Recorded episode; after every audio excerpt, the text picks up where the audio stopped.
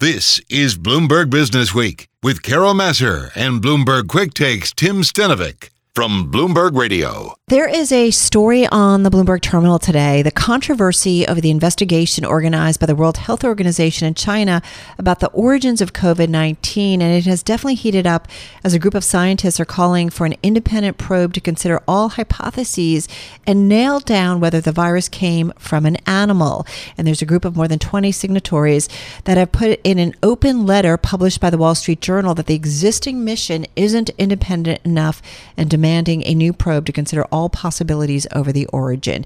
So, one of those involved in that and here to get some thoughts on it uh, is Jamie Metzl, certainly a friend of our show. He's a senior fellow at the Atlantic Council, former director on the U.S. National Security Council at the State Department and on the Senate Foreign Relations Committee, founder and chair of the global movement One Shared World. And he joins us on the phone in Vail, Colorado. Jamie, how are you? I'm great, Carol. Nice to speak with you again. Yeah, great to have you here. Tell us about this letter that was published, that open letter published in the Wall Street Journal. Yeah, so we published it yesterday. It came out first in the Wall Street Journal, and it's been in uh, newspapers all around the world yesterday and today, the New York Times, um, everywhere. And basically, the case that we are making is that this pandemic is so big and so catastrophic that we need to know where it came from, what went wrong, why are so many people dying unnecessarily, um, is the first point. The second point is that this um, World Health Organization, partly World Health Organization, organized joint investigation isn't what we need. It's not sufficiently credible. It's not independent. It doesn't have access to all of the necessary records and samples and personnel. And while it may be useful in some ways, what we need is a thorough investigation to understand where all of this comes from. And then we outline exactly what would be required, and we call on world leaders to, to begin a process of allowing the origins of this pandemic to be investigated so we can fix our biggest problems and be safer now and in the future. Jamie, listen, this is something we definitely talked about earlier in the week about needing to still know how COVID came to be. How did it happen? Because it's crucial for understanding uh, the path of the virus and also understanding maybe future viruses. Now, specifically, though, and I know you and the other signatories, I mean, a big part of what you're concerned about is I think half of that joint team involved in working with the WHO were Chinese citizens whose scientific independence may be limited. At least that's the claim you guys right. are making. Right. You're and you and I've talked about this before on air. You're concerned about the role of China uh, specifically, especially you know with the concerns of that's where it all started. Yeah. So um, there, there's two big pieces of this. One, as you mentioned, is they, there is this joint committee. It's an independent advisory committee to the World Health Organization, which is important because it's not the World Health Organization itself.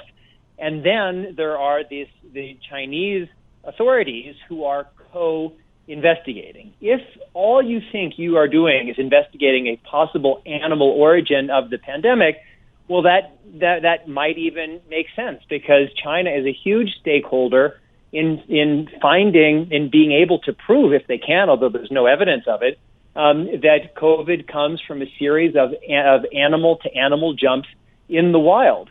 But if, as I believe is most likely the case, COVID comes from an accidental lab leak from the Wuhan Institute of Virology. We can talk about that mm-hmm. evidence in a moment. And then having China investigate an accidental lab leak from one of its own labs when the consequences of that being um, confirmed as a, the, at least possibly the origin of COVID would be so negative for China.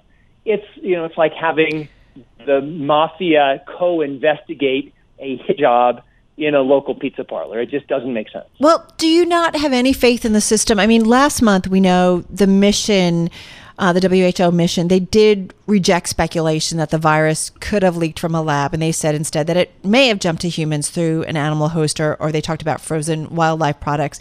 The WHO Director General uh, later said that the UN hasn't, or the UN agency hasn't ruled out any hypotheses. So, do you still not have faith in the system that ultimately they'll continue pursuing other avenues? I have uh, a lot of faith in the World Health Organization. I have a lot of faith in Dr. Tedros Adhanom, who's mm-hmm. the Director General of the World Health Organization. But this committee that was doing the investigation was not the World Health Organization. It was an independent advisory committee that then uh, went to China for a four week, it wasn't an investigation. It was really a study tour um, where their access to everything was highly curtailed.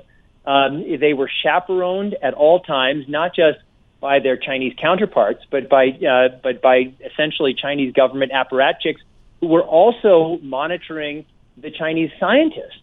So they didn't have access to records, samples, key personnel um, to the extent that is is needed. Mm-hmm. And then they had this this really just atrocious press event on February 9, where they said that the, the lab leak hypothesis shouldn't be investigated further and that this idea that it came through frozen foods should. And that's why I was so concerned. I mean, that, that didn't seem right to me. I immediately right. put out a statement condemning that on my jamiemetzl.com website, and I was really pleased when uh, Dr. when uh, Tedros um, put out his statement two days later, which was essentially refuting what right. this joint committee had come up with and saying we need a full investigation. I want to get back to Jamie Metzl, senior fellow at the Atlantic Council, former director on the U.S. National Security Council, the State Department, on the Senate Foreign Relations Committee as well, founder and chair of the Global Movement One Shared World, still with us on the phone in Vail, Colorado. And we're talking about the recent uh, commission that was looking into the origin of uh, COVID 19 over in China specifically. Uh, Jamie, you know, one thing I want to ask you do you could see that there's a real possibility that we are ultimately never going to get maybe the data and information um, from the Wuhan lab that will ultimately maybe tell us whether or not it was a lab accident or whether it was truly uh, transmission from bats and animals? Yeah, no, I, I think that's quite likely. And uh, anyone who's been paying close attention uh, that China has engaged in a massive cover up over the last year. They immediately started destroying samples, eliminating or removing access to records, uh, imprisoning uh, journalists and others asking questions, and they established a universal gag order not allowing any of their scientists to speak publicly or write anything about the origins of the uh, of the pandemic. And so the question is not is China engaged in an active cover up to try to obfuscate the issue of the origins of the pandemic?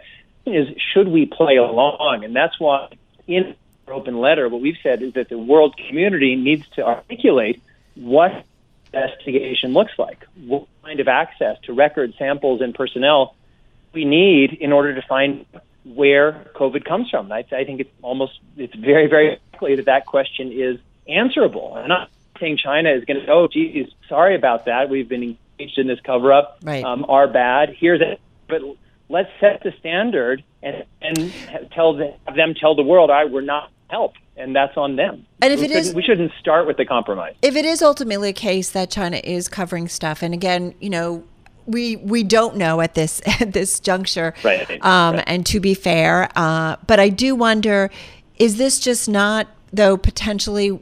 You know, another indication, Jamie, you and I've talked about this a lot. Yeah. The complicated relationship that is the world with China, to be quite honest, uh, going forward. Yeah. And so, you know, companies, major companies want to be involved in China and they're willing yeah. to maybe look the other way. Governments willing to look the other way if there are, you know, policies that they're uncomfortable with.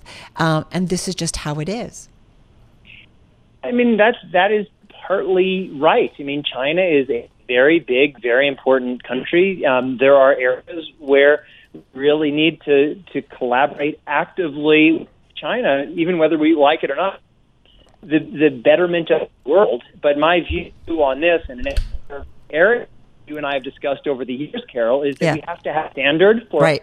our own behavior in those interactions. It can't be lowest common denominator relationships. Uh, it has to. Well, here's a standard of what we believe, and when so many people are dying from a terrible and I believe totally avoidable pandemic, we have to be able to, at very least, the tough question where this comes from for all of our good, including the good of the people of China. Right, exactly. But you also know too that it's kind of been an interesting political, global political world where China has also pointed the finger at the United States to say, you know, what are you doing to your people? you know what I mean? It's well, just kind eh, of an interesting time here.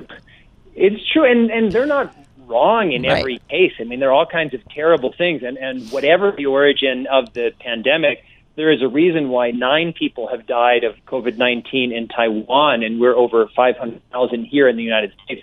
And that's not the origin. It's the, in many right. ways, or significantly, the response well, of our government. So there's a lot of fingers to point, including at ourselves, but we should just, we need to be honest when pointing in all directions. Hey, listen, we just have about 40 seconds left here. Do you think at this point, too, maybe a key conversation is to have is to identify other high risk lab research um, that's being done on pathogens so that we, just in case, we make sure yeah, we're aware of this? And just got about 40 seconds. Yeah, absolutely. If COVID comes from an accidental lab leak, which I think is the most likely origin, but your listeners can go to my jamiemetzl.com site, read the evidence, and judge for themselves that means that maybe we have a bigger lab safety problem than we thought that we had. And then let's look carefully. Is now um, looking to build another level four virology institute in a high this a high throughput city next to that is an international travel hub. We need to be asking these tough questions. Mm-hmm. If the pandemic can't us to ask the tough questions, when are we going to ask them? That's why we like talking with you because you're always asking the tough questions.